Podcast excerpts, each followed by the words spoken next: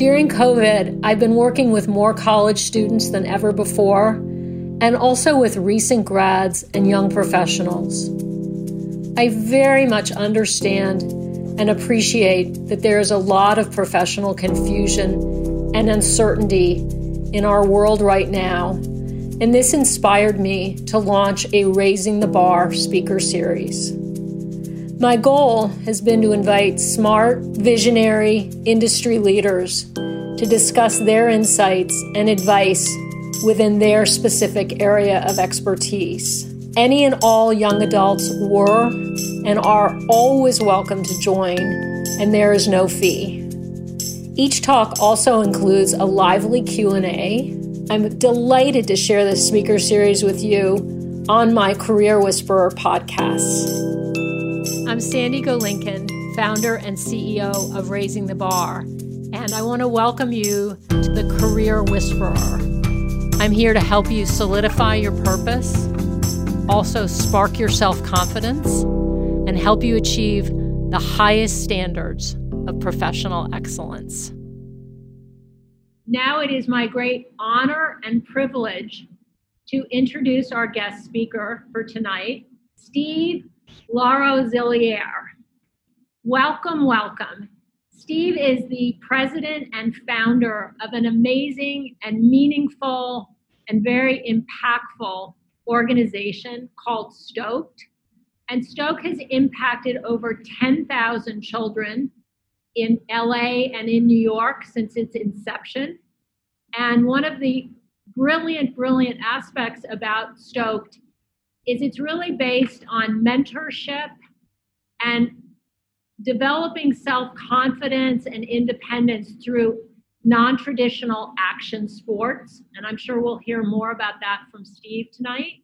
But the thing that i, I really wanted to take my hat off to steve for is that i'm a very very big believer that all of us need to be better listeners in life listening is an art, it's a skill. And I think what Steve has done with Stoked, both figuratively and literally, has really listened to young adults to figure out how to enhance their self-confidence, how to enhance their conf- their independence, but also how to make them happy and joyful and productive. And I'm a firm believer that a lot of this had to do with the fact that Steve was really understanding exactly who his audience was and the environment with which he was connecting with them. So, Steve, I'm wowed and I'm very proud to welcome you tonight. Thank you. Thank you. Thanks for the warm, super warm, amazing introduction. That was awesome. Thank you. Steve, I wanted to begin by asking you if you could share with us a bit about you and the years that led up to your first job. Yeah, so I grew up, uh, I'm first generation American, um, child of immigrants. Um, my family placed a lot of um, value on education. I learned through internships. So, like, I remember being in college after fooling myself to believe that I was going to be a doctor and taking biology classes and not doing well at them at all and just like doing things that I wasn't supposed to do.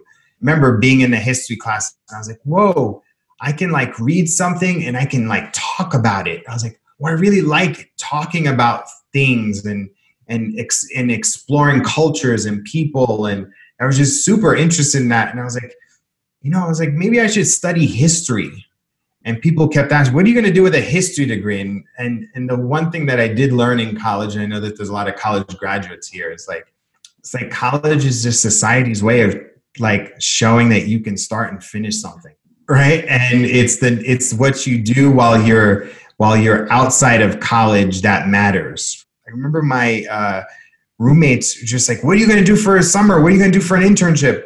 I was like, I don't know. But I remember seeing the radio station at my university. And so I took a radio class, like radio, and I ended up getting an internship at Sony Music. I showed up to the interview for, for the internship and I didn't show up with my resume and I got schooled right then and there.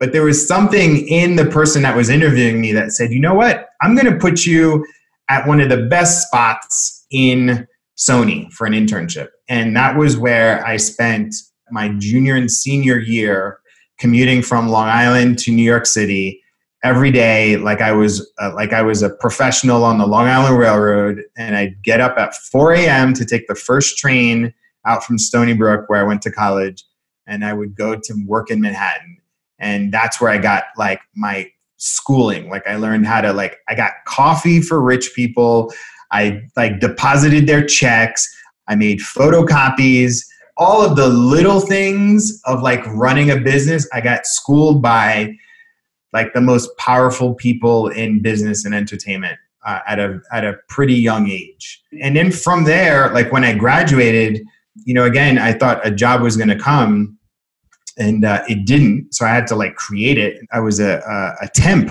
Like companies, I would go to temp agencies. And so I started making 10, 12 bucks an hour and every skill that I learned, I kept adding a dollar an hour. Right? and my hustle at the time was like I'd work super hard and I'd take as many jobs as possible. And I knew that if I became friends with the people that were placing me, even if it was like a one one day or a two day or a week or a month assignment, if I became friends with them and I checked in with them all the time and I became friends with them, they would always put me on the good jobs because I would always uh, make them look good.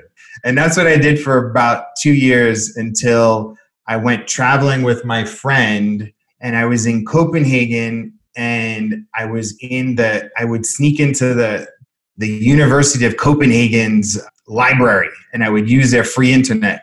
I went and I remember chatting with my friends online.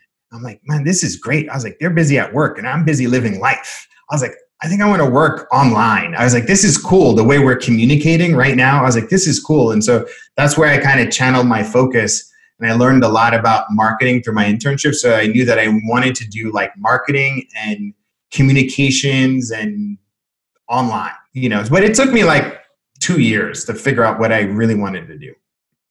And so, how soon was it after that that you conceived the idea of Stoked?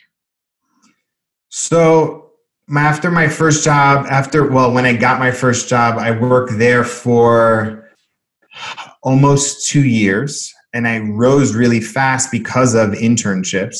Like you know, right place, right time. My boss got fired. By the time she got fired at my, this first job, it was Exceed. Um, I already knew how to run a department, and I knew how to like build something. And so I was like 23 when I when I was doing this, and then when when you first asked, it was all about skills. I was just accumulating as much skills, skills, skills, and my skill that I was accumulating was like online marketing, digital marketing, and I was just like super passionate about it. I actually started to teach people. One of the people that I was teaching ended up being being a woman that I used to intern for and she was a few years older, maybe like five years older than me. And she was like, Steve, uh, what's going on with you and your career? I was like, oh my God, thank you for coming to me. It's like, I have all this stuff in my brain and I need to teach it to somebody. And so she used her connections and we used like my knowledge. And I ended up leaving that company. So we started our own marketing firm at 24 years old and we ran that for four years. Wow. 24 yeah. years old?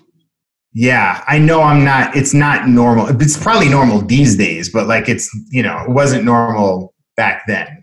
I, I will say the more I talk to young adults recently, the more I hear how incredibly invaluable they can be when either starting their own gig or working for a company with all of the speed and adroitness they have with social media.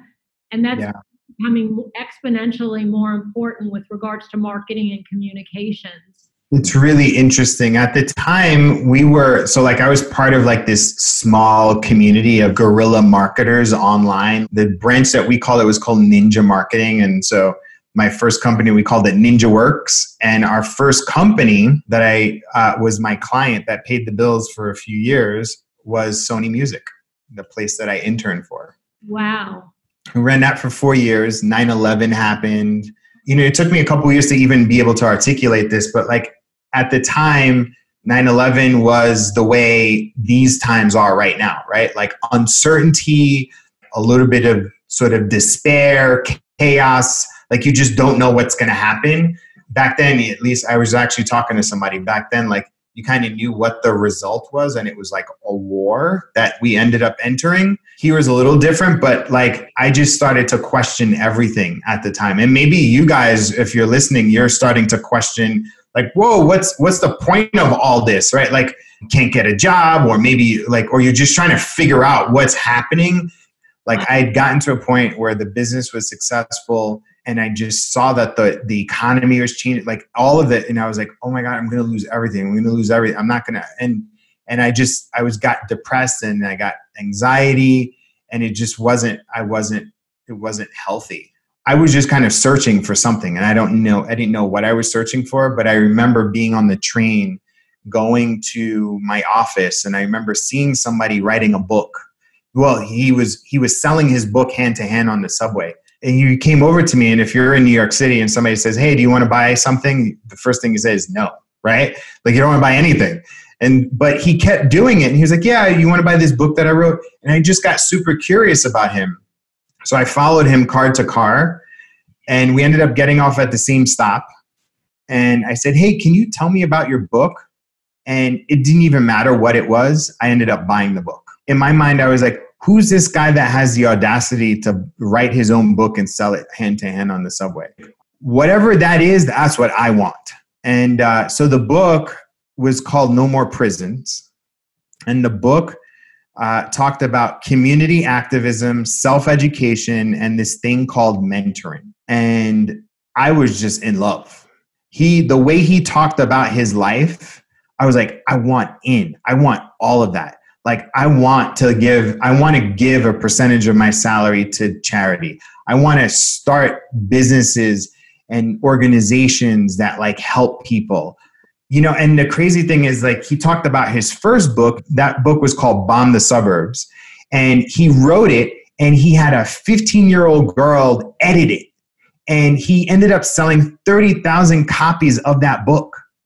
Wow. Selling it hand to hand and he built up this network all around the country of people that were just like him and i was like man this is so awesome and so i remember the feeling of like calling, I was like, man, I want a mentor. And the way he talked about mentoring, he said, I have 20 mentors. And I was like, that's what I want. And so I called my friend Jeff. Jeff was the richest guy that I knew at the time. I said, Jeff, I want you to be my mentor. And he was like, what's a mentor? and I said, I want to have dinner with you once a month and I want to talk about life. Oh, good. Networking, connecting. Call call the most successful person that you know that you have a lot of profound respect for, mm-hmm. right? Their values align with yours. It's best if you have some sort of relationship or connection with them already. I, I started mentoring with my friend Jeff, and then I Googled mentoring in New York City, and then I started mentoring foster kids.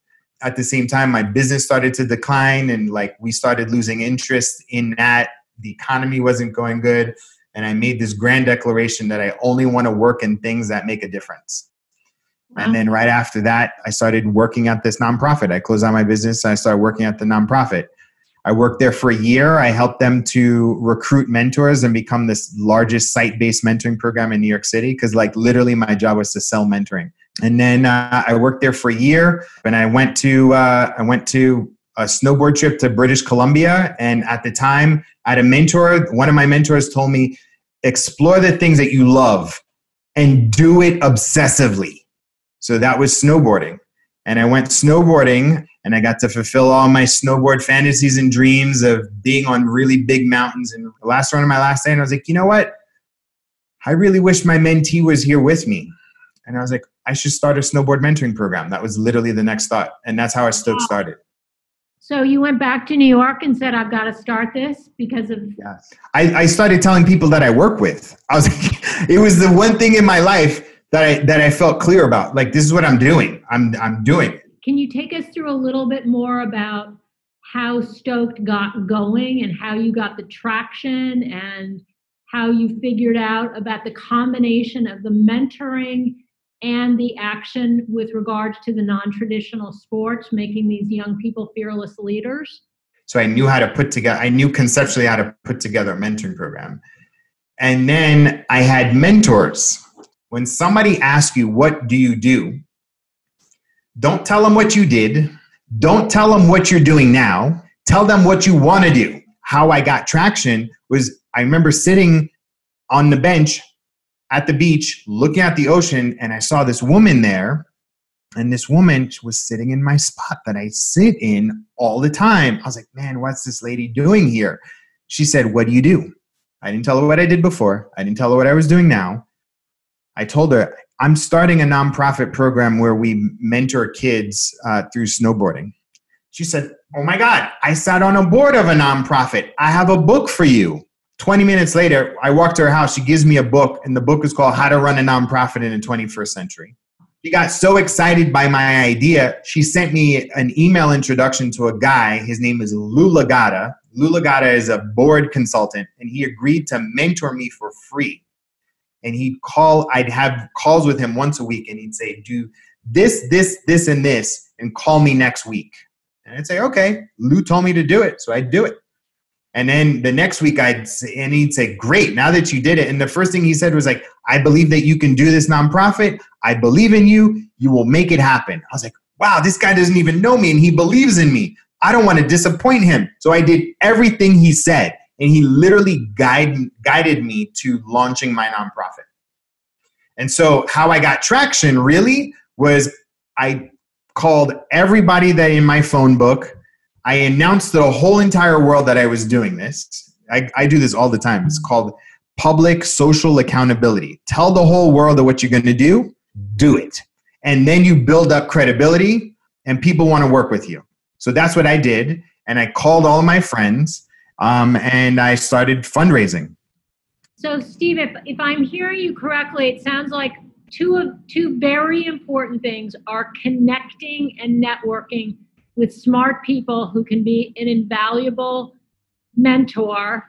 And the other is declaring what you believe you are going to be doing as of the next minute.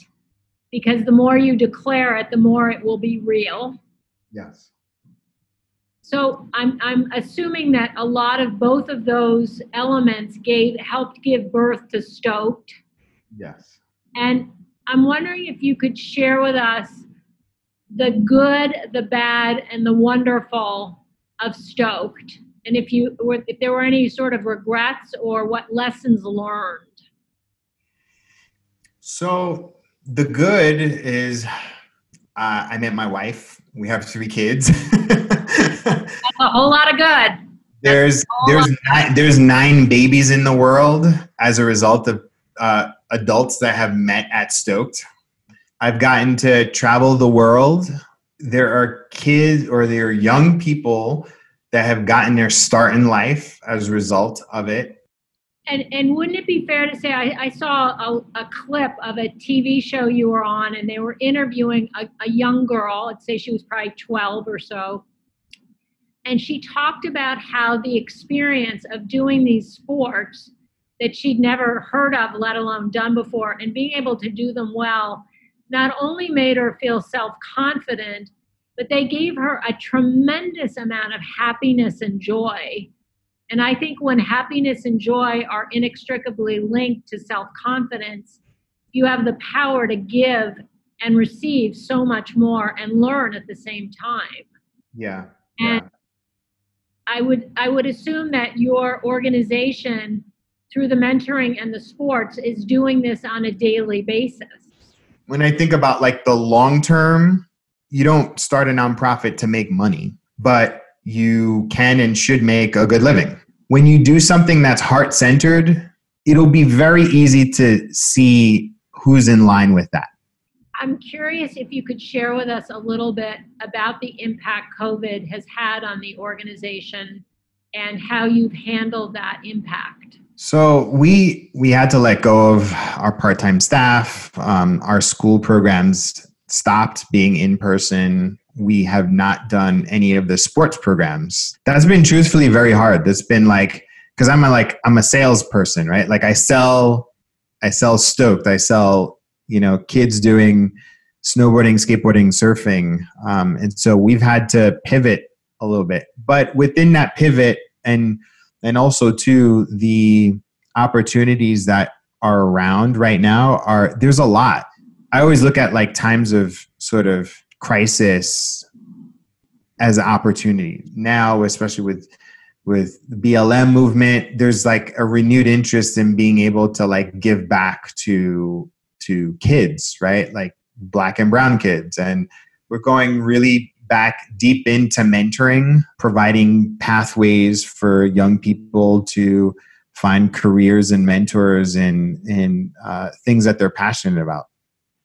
When you're mentoring now or coaching young adults who really want to make a meaningful difference in this country right now, supporting the Black Lives Matter movement, would you suggest that they search out organizations like Stoked and see how they can help or mentor or or give of their time? I'm just I'm curious if you have sort of insight into how people can give more meaningfully right now and so many want to do that.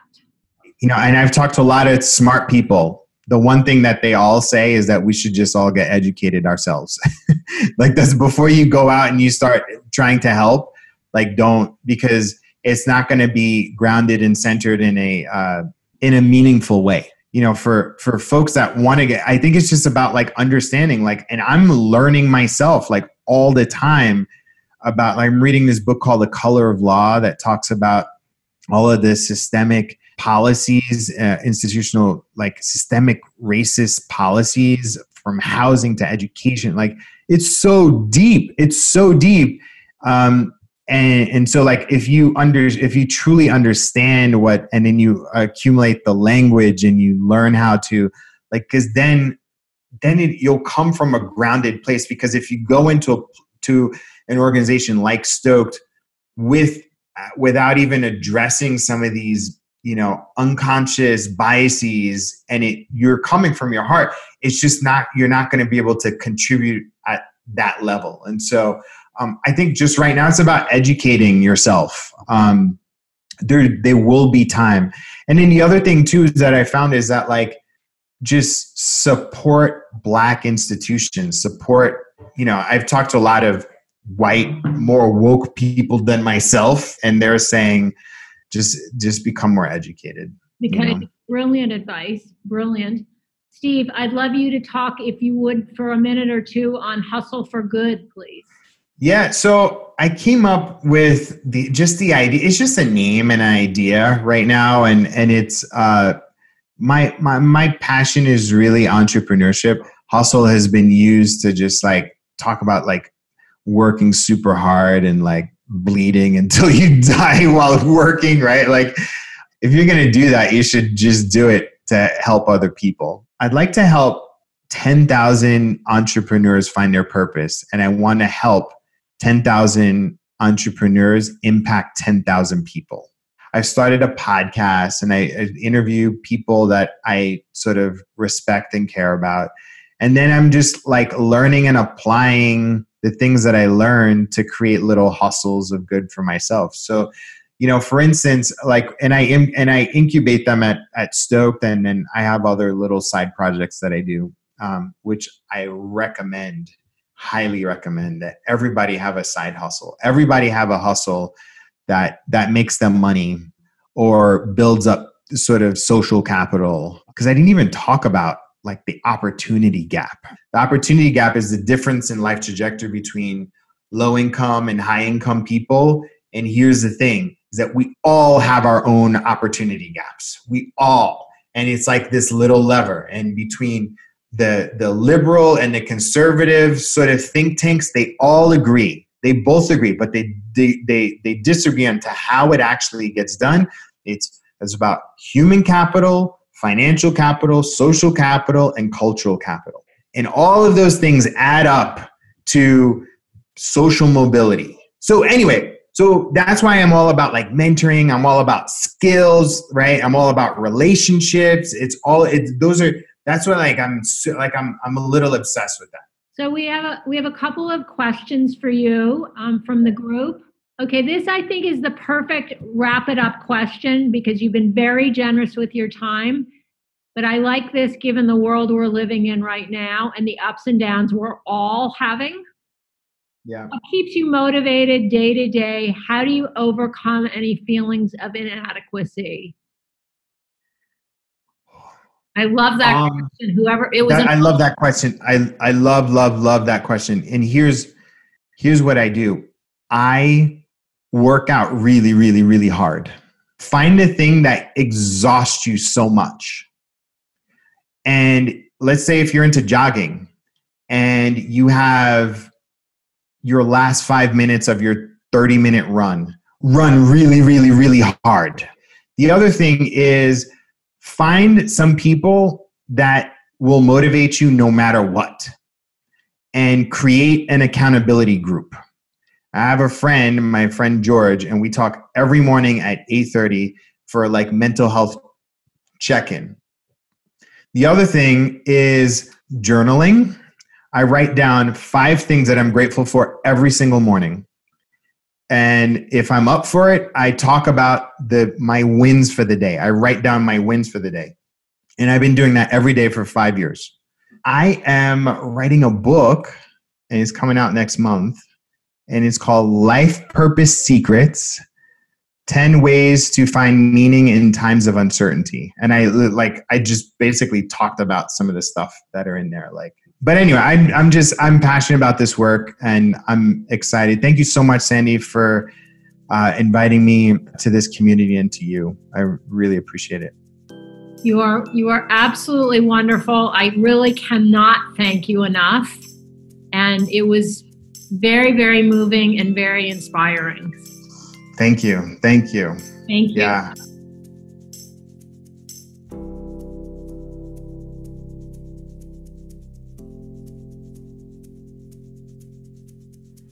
The Career Whisperer is a podcast from Raising the Bar and is produced and edited by the ever amazing and fabulous Claire Frangiola.